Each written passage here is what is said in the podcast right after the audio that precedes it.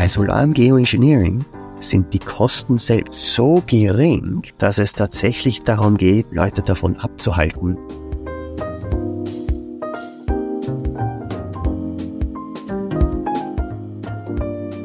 Hallo und herzlich willkommen im Sinneswandel Podcast. Mein Name ist Marilena Behrens und ich freue mich, euch in der heutigen Episode zu begrüßen. Dürre, Überflutungen, Extremwetter. Schon heute erleben wir die Auswirkungen des Klimawandels in Deutschland und weltweit.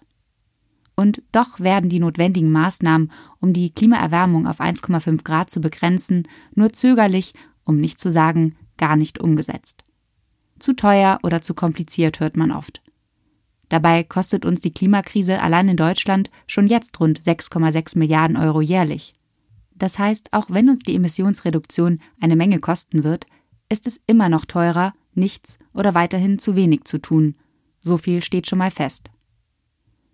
Aber was, wenn es eine Lösung gäbe, die sowohl günstig als auch mit relativ einfachen Mitteln die Erderwärmung weltweit stoppen könnte?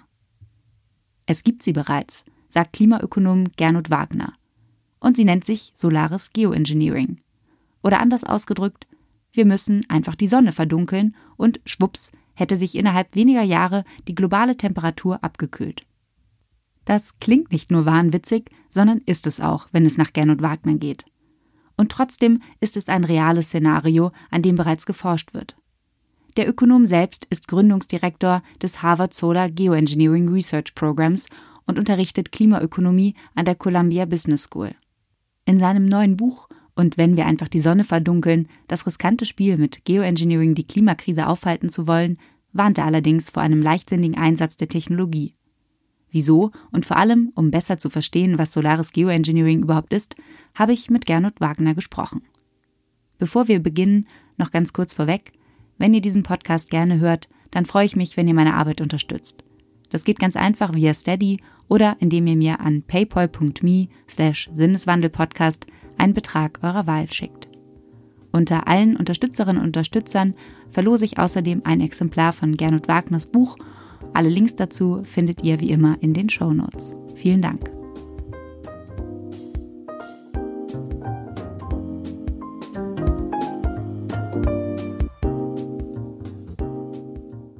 Herzlich willkommen, Gernot Wagner im Sinneswandel-Podcast. Hallo. In deinem Buch schreibst du, es sei weniger eine Frage, ob solares Geoengineering kommen wird, sondern vielmehr die Frage, wann. Wieso? Klimawandel ist ein so großes Problem und solares Geoengineering im Endeffekt so billig, dass es in dem Sinn tatsächlich nur eine Frage von ob ah, sorry, ja, von wann, nicht ob ist. Und ähm, ja, im Endeffekt sehen wir ja die Effekte schon, weil es gibt schon Versuche ähm, in der wirklichen Natur, wo so das eine oder andere Startup-Unternehmen äh, es tatsächlich selbst in die Hand genommen hat und es bereits macht. Ich meine, du steckst natürlich ganz tief in dem Thema drin. Du beschäftigst dich schon seit vielen, vielen Jahren mit solarem Geoengineering.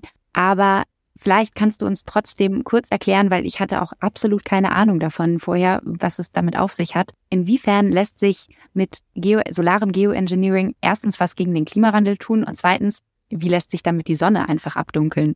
Okay, also so einfach ist es natürlich nicht. Ähm, aber eigentlich das Prinzip ist sehr einfach.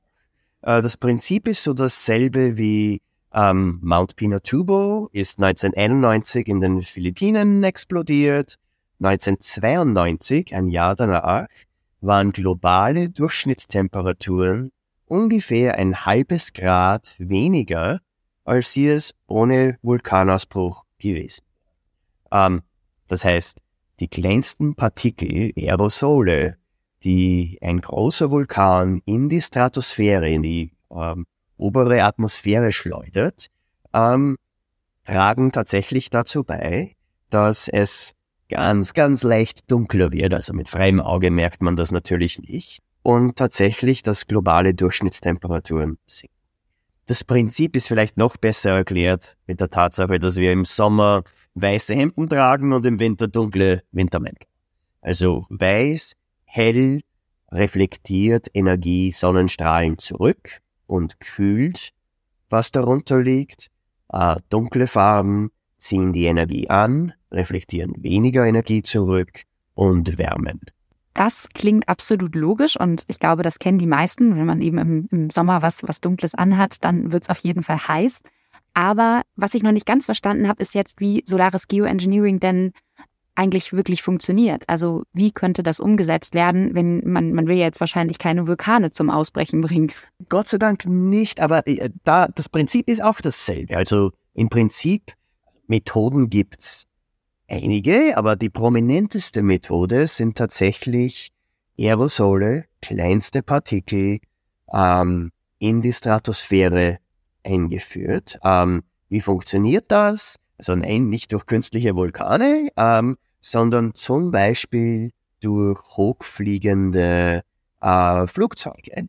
Also nein, äh, die, ähm, äh, der normale äh, Linienflieger schafft es nicht hoch genug, um das tatsächlich äh, zu machen. Das heißt, äh, nein, das wären im Prinzip neu gebaute ähm, Flugzeuge, die man sich so vorstellen kann, also groß genug, um tatsächlich auch Aerosole, äh, diese glänzenden Partikel ähm, zu transportieren. So, das ist so die vielleicht die prominenteste Methodik, die über die Wissenschaftler sprechen, weil es irgendwie rational wäre, so etwas zu tun. Das heißt, es geht mittlerweile darum, dass es tatsächlich Startups gibt, die ähm, Ballone in die Stratosphäre senden. Es geht im Prinzip darum, da, da sendet jemand einen Ballon mit äh, SO2, mit Aerosolen ähm, in die Stratosphäre und der explodiert da oben irgendwo und das war's. Und das wäre so die Idee. Ähm, aber wie gesagt, es weiß eigentlich niemand, äh, dass dieser Versuch dieses einen Startups, das heißt Make Sunsets, ähm, dieses Startup, dass es tatsächlich tut, was es behauptet, was, was es tut. Bevor wir dazu kommen, wer eigentlich darüber entscheidet, ob es Solaris Geoengineering geben soll oder nicht, vielleicht noch die Frage, wie groß wäre denn der Aufwand, um die Erdatmosphäre zum Beispiel um 0,1 Grad zu kühlen? Sehr, sehr gering, überraschend gering. Und das ist auch Teil dieses Arguments, dass es nur eine Frage von wann, nicht ob ist. Ähm, also jetzt einen großen Schritt zurück. Ähm, unmitigierter Klimawandel ist natürlich das Schlimmste und teuerste überhaupt. Das heißt, ähm, einfach Klimawandel zuzusehen und es noch schlimmer werden lassen und einfach sagen, okay, äh, da können wir einfach nichts machen. Ähm, das kostet ähm, Billionen insgesamt global pro Jahr. Wenn zu viel CO2 das Problem ist, ist die Lösung klarerweise CO2 zu reduzieren. Also Klimaschutz, Klimapolitik, Klimatechnologien und so weiter. Ähm, um einiges billiger insgesamt als ähm, nichts gegen den Klimawandel zu tun. Aber ja, tatsächlich aus globaler Sicht kostet die insgesamte Energietransportwende auf Netto Null zu kommen bis Mitte des Jahrhunderts, also immer noch 1, 3, 5 Billionen Euro pro Jahr global. Solaris Geoengineering und nein, Lösung ist es nicht. Also es ist kein Ersatz für Klimaschutz, für Klimapolitik. Aber jetzt einfach nur auf Dollar, Euro, Cents berechnet, ähm, anstatt von Billionen von Euro, sprechen wir jetzt von Milliarden Euro pro Jahr wären nötig, um diese Flugzeuge zu bauen, um sie in die Stratosphäre zu senden, um SO2 dort ähm, in die Stratosphäre einzuführen und um globale Durchschnittstemperaturen jetzt um diese 0,1 Grad oder so ähm, zu senken. Und genau, du bist gerade schon darauf eingegangen, dass es an sich zwar relativ günstig und auch relativ einfach ist, aber auf der anderen Seite ist das Ganze eben kein Ersatz und es ist vor allem sehr unsicher. Das schreibst du auch in deinem Buch, weil dein Buch ist einerseits gibst du einen Überblick darüber, wie es eigentlich um den aktuellen Stand äh, im Bereich solarem Geoengineering steht. Auf der anderen Seite aber auch zeigst du auf, welche Risiken das Ganze mit sich bringt. und ähm, bezeichnest Solaris Geoengineering auch als riskantes Glücksspiel. Das heißt, eigentlich sollten wir uns lieber nicht darauf einlassen, weil es zu riskant ist. Das ist die große Frage. Also eines ist klar, die Berechnungen, die ich gerade gemacht habe, also das sind tatsächlich die direkten Kosten. Das heißt, da geht es jetzt nicht um die Risiken, die möglichen Risiken, die Unbekannten und so weiter, äh, die Ungewissheiten, ähm, die natürlich einiges kosten könnten, einiges kosten würden und die bei dieser direkten Berechnung einfach nicht dabei sind. Ähm, jetzt sind wir natürlich wieder dabei, okay, wie sollte man rationale Klimapolitik äh, betreiben? Ähm, klarerweise, der erste, der zweite, der dritte, bis zum, die ersten Dutzende Schritte sind natürlich alle ähm, äh, in Sachen CO2-Reduzierung. Also zuerst einmal das Problem tatsächlich attackieren, adressieren. Solares Geoengineering ist keine Lösung zum ähm, Klimawandel, ähm, weil es einfach nicht direkt das Problem adressiert. Ähm, das kann man sich so vorstellen, vielleicht so aus medizinischer Sicht, so auf die Art äh, Chemotherapie für den Planeten. Ähm, also natürlich um einiges besser nie mit dem Rauchen zu beginnen. Der 70-jährige Lungenkrebspatient, der wird froh sein, wenn es tatsächlich diese Chemotherapie gibt.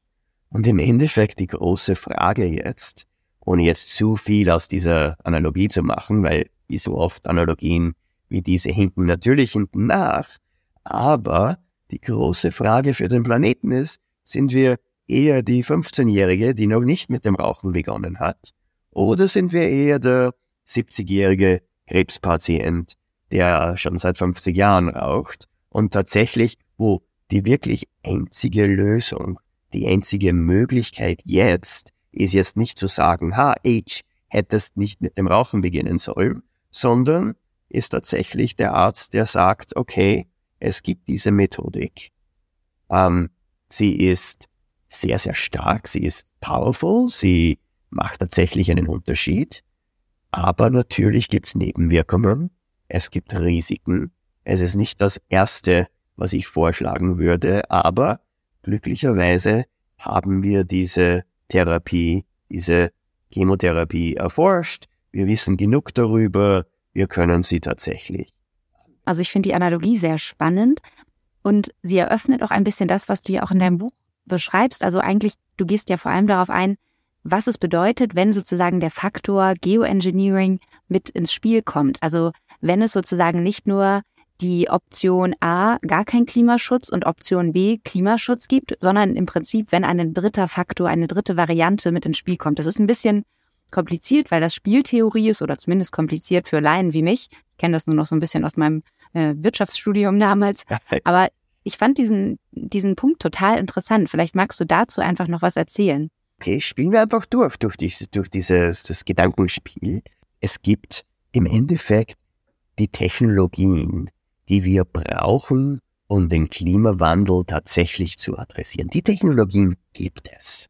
Ähm, Solarenergie ist tatsächlich die billigste Form von Elektrizität überhaupt in der Geschichte. Und das ist also nicht ich, die das, das sagt, das ist die Internationale Energieagentur, ähm, die schon seit Jahren davon spricht, dass Solarenergie tatsächlich billiger ist als eine jede andere Form der Elektrizitätsgewinnung.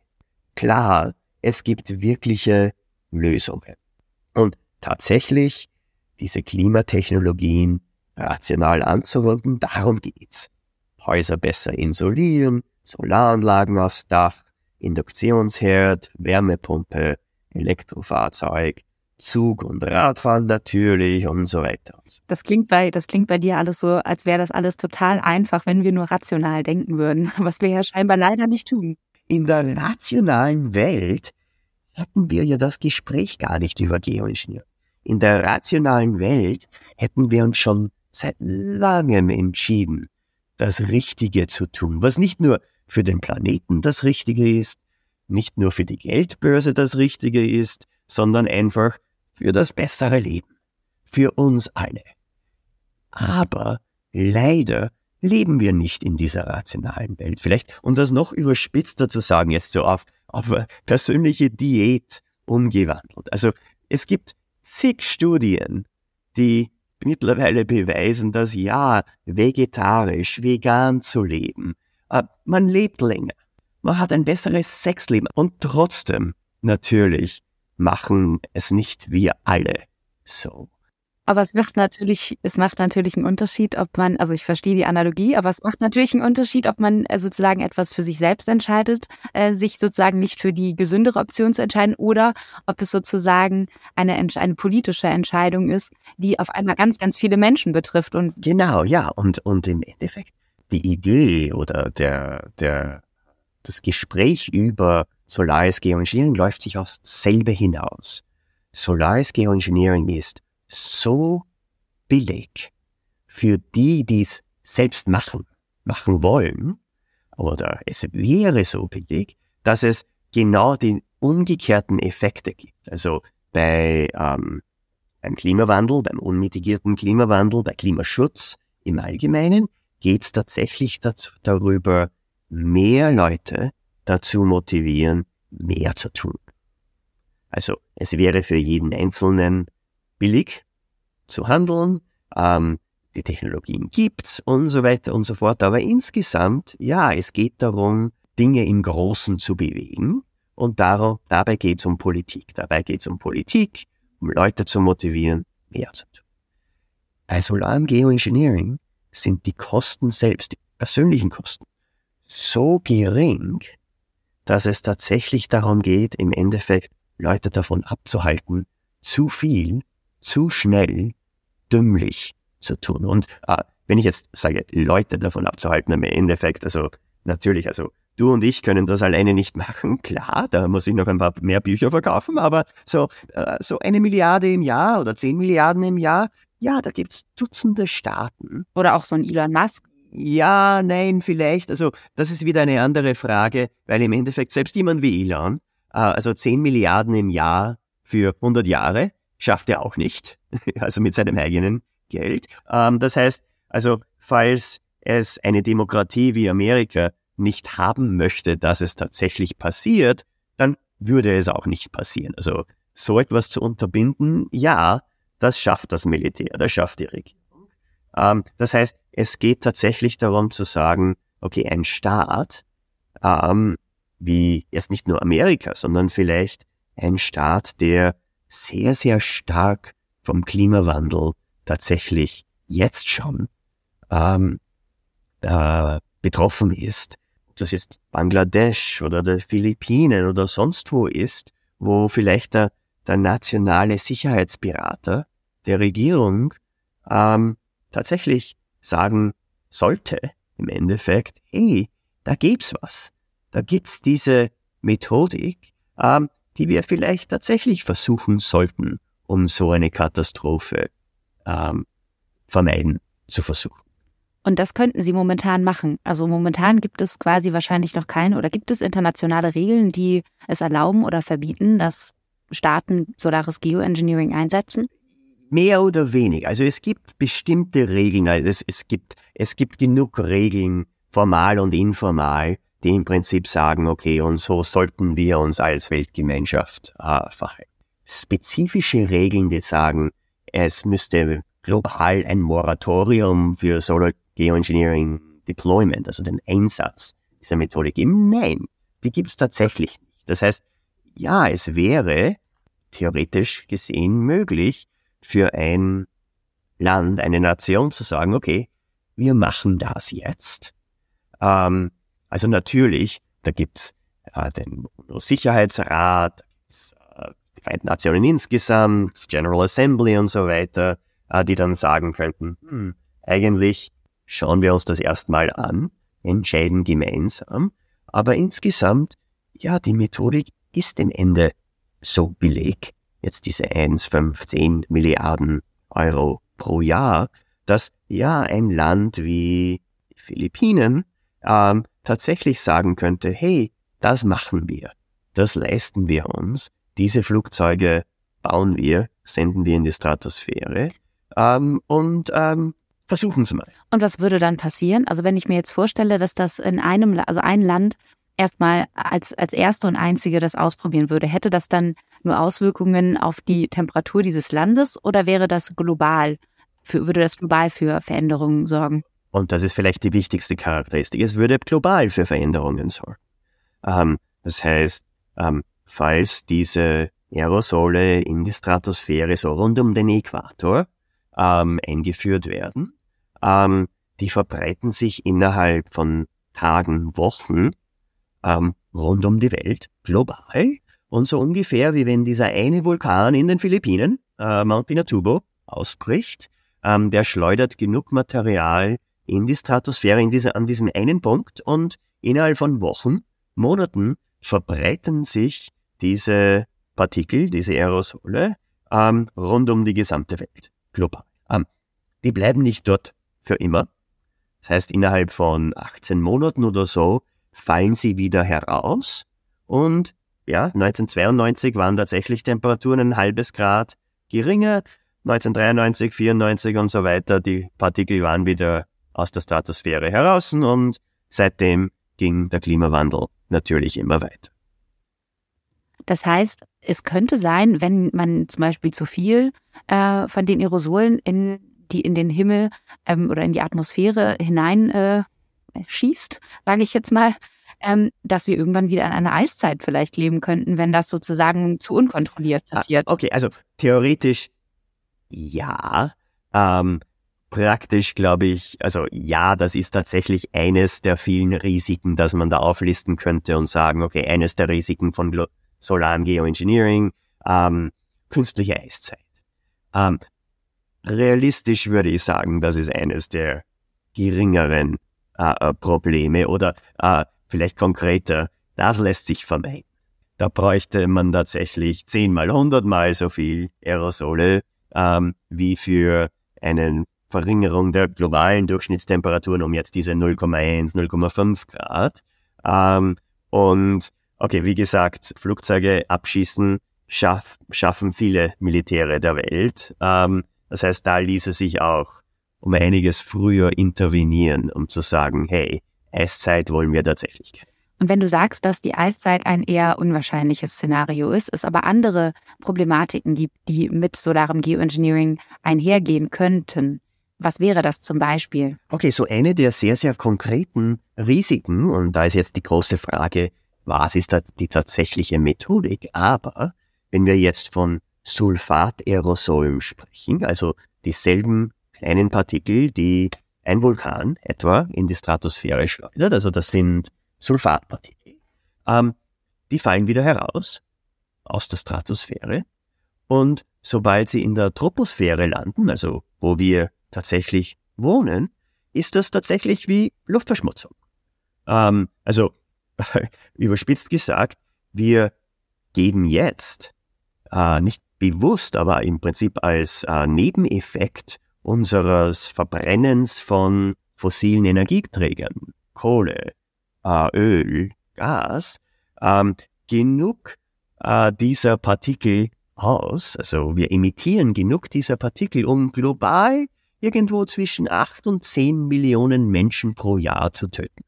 Also ja, und die Luftverschmutzung, die wir verursachen global, die senkt auch Temperaturen global. Ähm, das heißt, wenn wir da jetzt aufhören, diese acht bis zehn Millionen Menschen zu äh, töten, durch diese Aerosole würden Temperaturen tatsächlich ähm, steigen, in die Höhe gehen, also noch mehr Klimawandel, was auch wieder schlecht ist. Also Zielkonflikte gibt's genug. Okay, so, falls wir damit aufhören, diese Aerosole in die Troposphäre zu senden, aber gleichzeitig globale Durchschnittstemperaturen ähm, stabil halten wollten, müssten wir, würden wir ungefähr ein Fünfzigstel dieser Aerosole in die Stratosphäre sind. Okay, wenn die dann wieder herunterkommen, und das tun sie innerhalb von Monaten, 12, 18 Monaten oder so, würden sie tatsächlich auch hier am Boden wieder negative Konsequenzen haben. In vielerlei Hinsicht weniger risikoreich als das, was wir jetzt schon machen. Das heißt, diese Partikel äh, in die Luft einzuführen, Luftverschmutzung. Aber immerhin, ähm, risikofrei ist es natürlich nicht. Und mal angenommen, es würden Effekte eintreten, die sich eher negativ auswirken auf uns Menschen. Also es würde vielleicht äh, zu noch mehr Überflutungen kommen oder anderen Effekten. Könnte man dann mit solarem Geoengineering sofort wieder aufhören? Ja und nein. Also theoretisch ja. Also der große Unterschied zwischen SO2, äh, diesen Partikeln und CO2, äh, Kohlendioxid, ist äh, jede Tonne CO2, die wir ausgeben, ähm, bleibt hunderte Jahre in der Atmosphäre. Also 40 Prozent des CO2, das wir heute ausgeben, ist in tausend Jahren immer noch dort. Das ist natürlich das Problem. Das ist das Problem des Klimawandels. SO2, ja, es fällt nach 18 Monaten oder so wieder vollkommen heraus. Das heißt, wir könnten theoretisch sagen, okay, wir hören einfach damit auf. Aber, okay, jetzt ist die Frage, was haben wir in der Zwischenzeit gemacht? Haben wir in der Zwischenzeit Solaris Geoengineering so stark betrieben, dass wir zum Beispiel globale Temperaturen um dieses halbe Grad reduziert haben? Okay, so wenn wir jetzt von heute auf morgen vollkommen aufhören, okay, würden in den nächsten 12, 18 Monaten globale Durchschnittstemperaturen tatsächlich um dieses halbe Grad in die Höhe schnellen. Und das ist natürlich auch wieder ein Risiko. Das nennt sich so oft uh, Termination Shock, also der, der Schock, sofort aufzuhören. Ähm, das heißt, jetzt werden plötzlich, steigen plötzlich Temperaturen um dieses halbe Grad Durchschnitt globaler Sicht ähm, innerhalb von 12, 18 Monaten. Das klingt für mich jetzt erstmal, also einerseits klingt es spannend, auf der anderen Seite klingt es auch nach sehr vielen unsicheren Faktoren, die dann noch eine Rolle spielen. Das heißt, wie lange braucht es deiner Ansicht nach noch, bis die Technologie im großen Maßstab einsatzbereit wäre? Okay, wir sprechen jetzt schon seit zehn Jahren oder so davon, dass es endlich eines wirklichen Forschungsprogrammes bedarf, um 15, 15 Jahre lang konzentriert diese Technologien, die Vorteile einerseits und natürlich die vielen Risiken andererseits zu erforschen, um eben dezidiert sagen zu können, nein, keinesfalls, die Risiken, die Kosten dominieren, ähm, interessant dieses Gedankenspiel durchzumachen, interessant darüber zu forschen, aber am Ende einfach nicht etwas, das wir nur in irgendeiner Form berühren sollten. Wir hatten uns ja vorhin kurz über die Spieltheorie unterhalten und ich würde da gerne noch mal kurz drauf zurück, weil, bei angenommen, Solaris Geoengineering würde jetzt noch mehr erforscht werden, besteht dann nicht die Gefahr, dass gleichzeitig weniger für eine Reduktion der Emissionen getan wird? Und das ist vielleicht das größte Risiko überhaupt. Es äh, heißt so oft moralisches Risiko. Uh, moral hazard. Also ja, die Gefahr gibt's die Gefahr, dass, also selbst wenn du und ich jetzt darüber sprechen, wir haben jetzt gerade 45 Minuten über dieses Thema gesprochen und nicht über Solarenergie, nicht über Windenergie, nicht über das Radfahren und Induktionsherde und Wärmepumpen. Das heißt, ja, es besteht die Gefahr, es besteht das moralische Risiko, zu sagen, ähm, hey, beschäftigen wir uns mit dieser Technologie und nicht mit den Dingen, die wir sonst machen sollten die wir wissen, die wir machen sollen. Ähm, umgekehrt, muss ich auch sofort dazu sagen, gibt es vielleicht sogar den umgekehrten Effekt. Ähm, das heißt, also wir sprechen jetzt über Solaris Geoengineering und das klingt so verrückt und ich hoffe, es klingt verrückt, dass es vielleicht sogar den Rest von uns dazu motiviert, mehr zu tun. Im Endeffekt ist so dieser Gedankenspiel so auf die Art, hey, falls sich seriöse Forscher mittlerweile mit diesem Thema befassen. Vielleicht ist Klimawandel tatsächlich ein Problem. Vielleicht sollten wir tatsächlich etwas gegen Klimawandel tun. Ähm, vielleicht verzichte ich tatsächlich auf meinen Benziner für die eineinhalb Kilometer Fahrt in die Arbeit und fahre lieber mit dem Rad. Das klingt, irgendwie klingt das beides verrückt. Also beide Optionen kann ich mir noch nicht so ganz vorstellen. Aber mich würde auch tatsächlich noch ganz persönlich interessieren, oder beziehungsweise eine, würde ich dir gerne eine persönliche Frage stellen. Wenn, wenn du selber fest davon überzeugt bist, dass es im Prinzip vor allem eine Reduktion der Emissionen bedarf, ähm, wieso setzt du weiterhin auf Solaris Geoengineering? Ah, Also gut, also ich würde nicht sagen, ich setze darauf. Also ja, ich habe ein Buch darüber geschrieben, aber im Endeffekt, es geht darum, wir müssen die Forschung dazu betreiben. Also worauf ich setze, ist äh, der Inflation, äh, Inflation Reduction Act ja hier in Amerika, wo es darum geht, oder mit zwei anderen Gesetzen insgesamt 900 Milliarden Dollar in den nächsten zehn Jahren in die Energiewende zu investieren.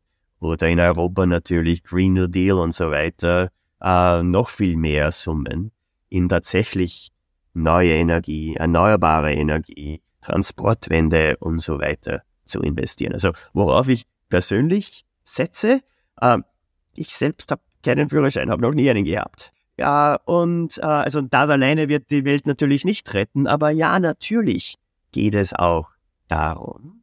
Äh, es geht um neue Technologien und wenn ich sage neue Technologien, dann tatsächlich Solarenergie, äh, Windenergie, ähm, Induktionsherd, Wärmepumpe, Insolierung und so weiter.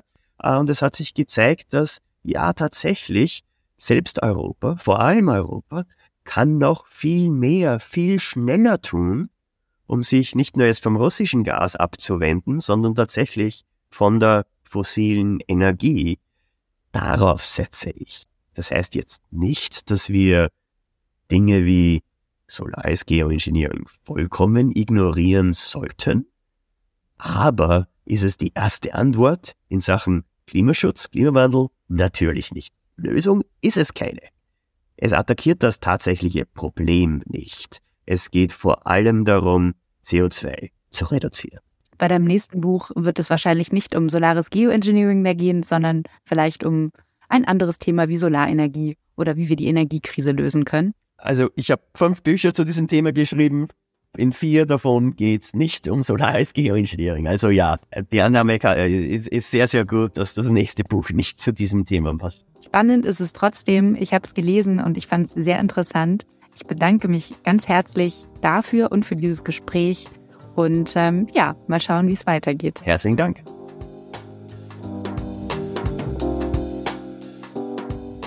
Vielen Dank auch an euch fürs Zuhören. Wenn euch das Gespräch mit Gernot Wagner gefallen hat, dann teilt es gerne mit euren Freunden. Und falls ihr meine Arbeit, wie gesagt, via Steady oder PayPal supporten wollt, findet ihr dazu alle Links und Infos in den Show Notes. Das war's von mir. Danke und bis zum nächsten Mal im Sinneswandel Podcast.